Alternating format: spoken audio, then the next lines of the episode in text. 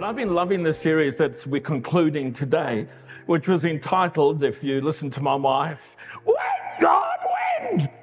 Not quite that. She's, no, I did that badly. It's, anyway, but that whole frustration that all of us can experience when we've got a promise, a hope, a prophecy, something that we believe that God has got for us and it doesn't happen. And we've been looking at this mainly through the life of Abraham and Sarah, who from the time a promise was given to the time that it was fulfilled took 25 years. Just let that sink in for a moment. 25 years. And they experience frustration and on occasion even try to help God out, which added additional problems to their lives. But I've entitled or subtitled this message from When God Went to It's Just Ridiculous. And it's a phrase that I'm hearing, whether those exact words or that sentiment, quite a lot at the moment. It's just ridiculous everything's going on, that's going on. But I'm actually talking about it's just ridiculous the amount of blessing that God has for your life. That the covenant blessings that come to us through Abraham are just ridiculous. You see, God gives us incredible promises. He always leads us through very challenging circumstances or processes, but with the heart to bring us into abundant provision, ridiculous blessing. And after Abraham and Sarah had had their son Isaac, the son of laughter, the son of joy, the son of promise, God says something that is very different. He says, I want you to go to this mountain to sacrifice. You can read it in Genesis 22. And on the way, he says, well, where's the sacrifice? He says, I want your son. And it seems, well, this is the son of promise, and now you want my son. And Abram goes all the way to the end, where it says by faith he had already received Isaac back from the dead. He was ready to fulfill what God had asked him, and God stops him because God is not into child sacrifice. He was making sure that Abram's heart was totally committed to him. And then the angel of the Lord, Genesis 22, then the angel of the Lord, the pre-incarnate Christ, called to Abraham from heaven a second time and said, I swear by myself. I want you to catch these words. God taking an oath. I swear by myself, declares the Lord, because you have done this and not withheld your son, your only son, I will surely bless you. And all nations on earth will be blessed because you have obeyed me. I want you to notice, you didn't withhold your son, your only son. And in the covenant relationship, something extraordinary has happened. In Abraham being willing by faith to sacrifice his son, he empowers God to send his only son to be the ultimate sacrifice for us. But I want you to notice, I will surely bless you. But the blessing's not just for Abram, because all the nations of the earth will be blessed because of the son that's coming, the Lord Jesus Christ, to lay down his life. And he said, this all happened, Abram, because in faith you obeyed me. You obeyed me. And this morning, maybe it's going to come a little uncomfortable for some of us where we get challenged. Am I actually obeying God? And the spirit of this is to encourage you to take steps of faith, steps of obedience, so that the blessing of God, not because you earn it, because it's an act of faith, and we're going to see that, releases the blessing of God, ridiculous blessing in the midst of challenging circumstances. I love something that I came across that Duke Ellington said. He said, royalty is inherited from another human being, but blessedness comes from God. So your position in life may in some way have been determined by your heritage, your parents, and what you inherited through there, and in the ultimate sense, royalty. But blessing comes from the heart of God to your life. In Genesis 15, where Abram is so frustrated with waiting for God's promises, he's waited 15 years and he has a little bit of a meltdown, and we talked about that in an earlier message. God enters into a covenant relationship. You can read it for yourself. It's a little bit strange, some of the passage there, but it's the cutting of the covenant where God enters into covenant relationship with Abraham. And the writer of Hebrews picks up on what happened in Genesis 15. And he says this, when God made his promise, everybody say promise, when God made his promise to Abraham, since there was no one greater for him to swear by, he swore by himself saying, I will surely bless you and give you many descendants. And so after waiting patiently, Abram received what was promised. Now there's so much going on here, and I just want to highlight one or two things. God has given a promise, and God is not a man that he should lie. God has given a promise. That would have been sufficient. But in order to give us and Abram assurance, God takes an oath. And the writer of Hebrews says, there was no one greater by which God could swear this oath. When you go to court, or I can even remember at school when you tell a friend something and they go, really? And then you go, swear, and you have to swear by your grandmother or something. You remember that. You're calling on something higher than yourself to keep you honest, to keep you accountable. And there's no greater than God. And so God swears by himself. And I want you to catch this. He's given the promise. Now he gives an oath. He swears by himself, and he's literally saying, if I don't send a savior, if I don't send blessing, then I will cease to be God. I swear by myself. God in every sense is putting himself on the line. And the writer of Hebrews goes on to say, this is Hebrews chapter 6, to explain why God did that. God desired to show more convincingly to the heirs of the promise, there's the promise, the immutability, the unchanging nature of his purpose. He guaranteed it with an oath, so that by two unchangeable, I actually love the old King James thing, by two immutable things, immutable, unchanging, permanent things, in which it is impossible for God to lie, we who have fled for refuge might have strong encouragement to hold fast to what is hoped. I want you to notice it says that Abram had to wait patiently. And so God gives the promise and he gives his oath. For what purpose? So that we might have strong encouragement. And that phrase, strong encouragement, is such a beautiful one in the original Greek. It means literally to come alongside somebody and to shout encouragement to them as they're going through what they're going through. And I want you to get this picture. It's this picture of God by his Spirit coming alongside you in your circumstance right now and saying, you can do it.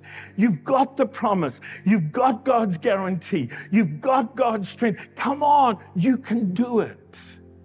And I hope literally, as Abram heard a voice from heaven, you will hear a voice from heaven today. God coming alongside you in that point where you are struggling, where life is difficult, where things are maybe so different to what you expected, where the promise doesn't seem. Come on, just keep having faith, keep trusting, keep obeying, keep walking with Jesus. That's the strong encouragement. The Holy Spirit coming alongside you today to speak encouragement.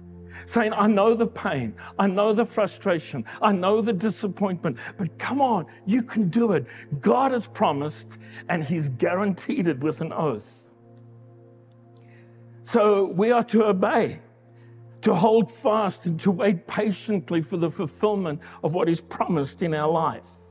Because God wants to release ridiculous covenant blessing in our life. Now I need to say up front, that doesn't mean an absence of challenge, of even pain, of difficulty, of things that happen in life. But in the midst of the circumstance, God said, I've got blessing for you. I've got blessing for you. In the book of Galatians, and we don't have time to drop into great detail here, but Paul makes it very clear that we are connected to the Abrahamic covenant, to all the promise of blessing that was given to Abram as believers, followers of Jesus, we're entitled to it. So those who rely on faith, not works, not superhuman effort, not your righteousness, but your faith, your simple trusting Jesus. So the those who rely on faith are blessed along with Abraham, the man of faith. Jesus announces some aspects of the covenant blessing when he quotes and reads from the prophet Isaiah in Luke 4, verse 18 and following. And he says, "The Spirit of the Lord is upon me, because he's anointed me to proclaim good news to the poor. He has sent me to proclaim liberty to the captives, recovery of sight to the blind, to set at liberty those who are oppressed." And I want you to catch this, to proclaim the year of the Lord's favor. Along with others, I have posted memes about 2020. And one of my favorite is from Back to the Future, where the professor's talking to the hero and he says, "Whatever you do, don't dial in 2020. And all of us kind of go, "Yeah, I know that feeling. I know that feeling." But I want to speak over you today, over myself, over our lives, that we, in the midst of one of the toughest years the planet has seen in recent history, can experience a year of the favor of the Lord. And the year is not just simply 365 days, but it's a season of God's blessing and favor that doesn't remove all the problems, whether they connected to COVID or just personal stuff that you would have gone through anyway. God says this can be a season of extraordinary favor. Doesn't remove you from the circumstance, but in the circumstance brings blessing. And I brought that passage up because Jesus, when challenged about it, immediately drops into something that kind of got me a little bit excited. You might have noticed I'm just a little bit excited this morning. He says in Israel's time, I'm continuing to read out of the Gospel of Luke chapter 4, verse 25. He's explaining this declaration that he's just made, a year of the favor, a season of God's favor, a season of God's blessing. He says, in Israel, in Elijah's time, when the heavens were closed for 3.5 years, an extraordinary, difficult drought and a severe famine devastated the land. Notice there is nothing nice about the circumstances. They are horrendous. Yet Elijah was not sent to anyone in Israel. He was sent instead to a foreigner, to a widow of Zarephath, in the land of Sidon. And he goes on to say, and God didn't heal a leper in Israel, he healed Naaman. Another story, because I want to deal with the widow of Zarephath. And he illustrates the blessings of the covenant are not just for the people of Israel, they for anybody who has faith. Remember, that was the promise given to Abraham. Those who rely on faith will be blessed along with Abraham. The covenant blessings that were spoken over Abraham are for us if we come with simple childlike faith. The release of the captives, the good news in the midst of bad news, blind sight restored, and the year of God's favor is available to those. And I love this story. And again, there's so much richness in it, and I'm just going to touch on this. But Elijah just springs up into the pages of Scripture, comes from nowhere, it would seem. But he actually comes from Gilead, and they were kind of the Israelites that were born on the wrong side of the railway tracks. In fact, the Jordan River, there's a whole history attached to that. And they kind of despised you Israelites and you're part of the tribe of Gad and Manasseh, but really you... He comes from the wrong side of the tracks, and he gets sent to a Gentile widow in Sidon, in a foreign country, to bring extraordinary blessing in a season of 3.5 years of drought and famine. And God's covenant, sealed by the blood of Jesus, allows you and I to experience a year of the Lord's favor. 2 Peter 1:4 says, "He's given you magnificent promises that are beyond all price, so that through the power of these tremendous promises, you can experience partnership with the divine nature." I'll remind you again, so those who rely on faith putting your trust in God, are blessed along with Abraham, the man of faith. And I'd encourage you today and give you a little bit of homework. Read 1 Kings 17, the story of Elijah and the widow woman, the widow of Zarephath. God had made provision for him. And as the drought tightens, God initially sends him to a brook near the Jordan River where a raven feeds him. And then the brook dries up because the drought is so severe. And then the word of the Lord came to him and said, "Arise, go to Zarephath, which belongs to Sidon, and dwell there." I just want you to notice there. Just say the word there. Dwell there. "Behold, I've commanded a widow there to feed you." So he arose and went to Zarephath. There are similar words when the drought first bites. "I've commanded ravens to feed you there." And so he did what the Lord told him. "I've commanded a widow woman to feed you there." So he rose and went. And I want to ask you the simple question: are you where God wants you to be? And maybe to be there, it's not necessarily, like it was here, a geographical relocation. It is simply, are you there in a right place with God? And if you're not, we're going to pray a prayer at the end that will get you there. Maybe it's forgiveness. Maybe it's an act of obedience that you just know in your heart, I haven't done it. I need to do it in order to get you there, to the place of God's provision. And it says he'd already spoken to this widow woman who's not an Israelite, who's seemingly outside of the promises and the covenant, but you'll see her faith brings her right into it. And so Elijah goes to Zarephath up in Sidon. And when he came to the gate of the city, behold, a widow woman was there. And she's gathering sticks. And he called to her and said, "Bring me a little water in a vessel that I may drink." And as she was going to bring it, he called to her and said, "Bring me a morsel of bread in your hand." Now, I want you to notice, the prophet doesn't just turn up and become mean and steal this woman's last meal. God had already spoken to her, but she's struggling with their obedience to that. And she's not condemned for us. We all struggle with obedience at times. God had commanded her already to provide for Elijah. And instead of preparing the meal for Elijah, she's preparing a meal for her and her son to die. Instead of preparing for the miracle, she's preparing to die. She's still living in the realm of the possible. And I can so identify and empathize with her. And her disobedience is not willful. I'd suggest it's born out of deep tragedy. She's a widow. She's lost. There's loss. There's pain in her life. There's disappointment. And now a circumstance of a severe famine and a severe drought that is afflicting that whole part of the world. But living in the realm of the possible is not enough to sustain her.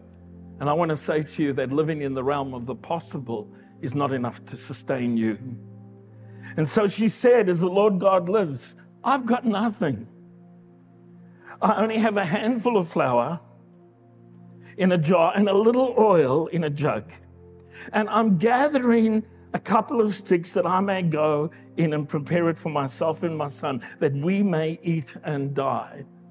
And when you live in the realm of the possible, which we all get dragged into, we come to this conclusion: I've got nothing. I only have a little. And I'm just gathering the little bit that I've got in the hope that somehow I'll survive. And if not, well, it's all over. And Elijah encourages her to live in the realm of the impossible. And Linda spoke so well to that last week, that nothing is impossible to God. And when we are at our lowest point, the wisest thing we can do is go to the place, to go there, to the place that God has commanded us, and position Jesus as the authority over our lives. And I love Elijah's encouragement. He doesn't rebuke her. He doesn't condemn her.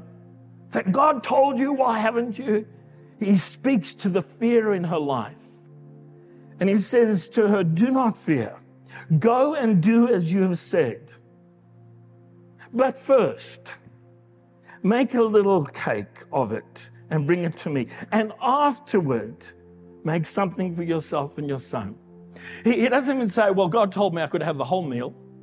He says, just give me a little bit of it. And what he's encouraging her to do is to overcome her faith and take a small step of faith. And that's what I'm encouraging you today. In order to go there to the place of God's blessing, the place of God's provision, the covenant blessing, take that step of faith. Don't let fear rule your heart, because fear loves to execute faith, but faith executes fear. It overcomes it. There's an incredible promise given to the nation of Israel that I felt to speak over all of us today. That the offspring of Abraham, my friend, God is speaking to the nation of Israel, to the offspring of Abraham. And I love that, my friend, because he was a man of faith. I have chosen you and not cast you off. Fear not. I am with you. Do not be dismayed. For I am your God. I will strengthen you. I will help you. I will uphold you with my righteous right hand. And what we see in this miracle that takes place for this prophet that comes from the wrong side of the river, this woman who's outside of the immediate covenant of Israel but is a woman of faith, she struggles to obey, but she does. She moves from fear to faith, and so can you. Because this is what Elijah says to her as she goes to prepare the cake from the little bit of meal and the little bit of oil. For this is what the Lord, the God of Israel, says. The jar of flour will not be used up, and the jug of oil will not run dry until the day the Lord sends rain on the land. And she went away and did as Elijah had told her. Can you imagine the extraordinary faith that took when she's got so little? It's just a little. But she goes and obeys. And out of the little, she brings the first to Elijah. There's a principle there. So there was food every day for Elijah, for the woman and her family. Notice how the blessing spills over. Her obedience, her act of faith, was treated by God as a first fruits offering. Remember, Elijah said, but first. And there's something about when we put God first, when we bring the first to God. That's the principle behind tithing, our generosity and all that. We bring something first to God. In that act of faith, God releases blessing. It was a seed, this little. I've only got a little, but out of the little, this little becomes a seed that resulted in a harvest of provision that lasted for 3.5 years.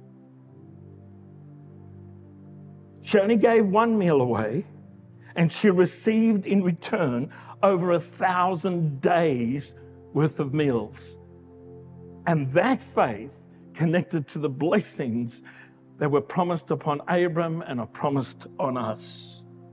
In Deuteronomy 28, verse 2, all these blessings shall come upon you and overtake you. I want you to notice that concept, that the blessing is actually chasing you. You're not chasing the blessing overtakes you if you obey the voice of the Lord your God. And I want to encourage you to be bold. Where there's fear, to take a step of faith. Where there's been disobedience or incomplete obedience, to say, God, help me walk in obedience. I step out in faith for you, and the blessings will overtake you. The greatest blessing that was promised through Abram was that as he was willing to offer up his son, God would offer his own son, the Lord Jesus Christ, who laid down his life so our sins could be forgiven, so we could be brought into a life-giving relationship with our Heavenly Father.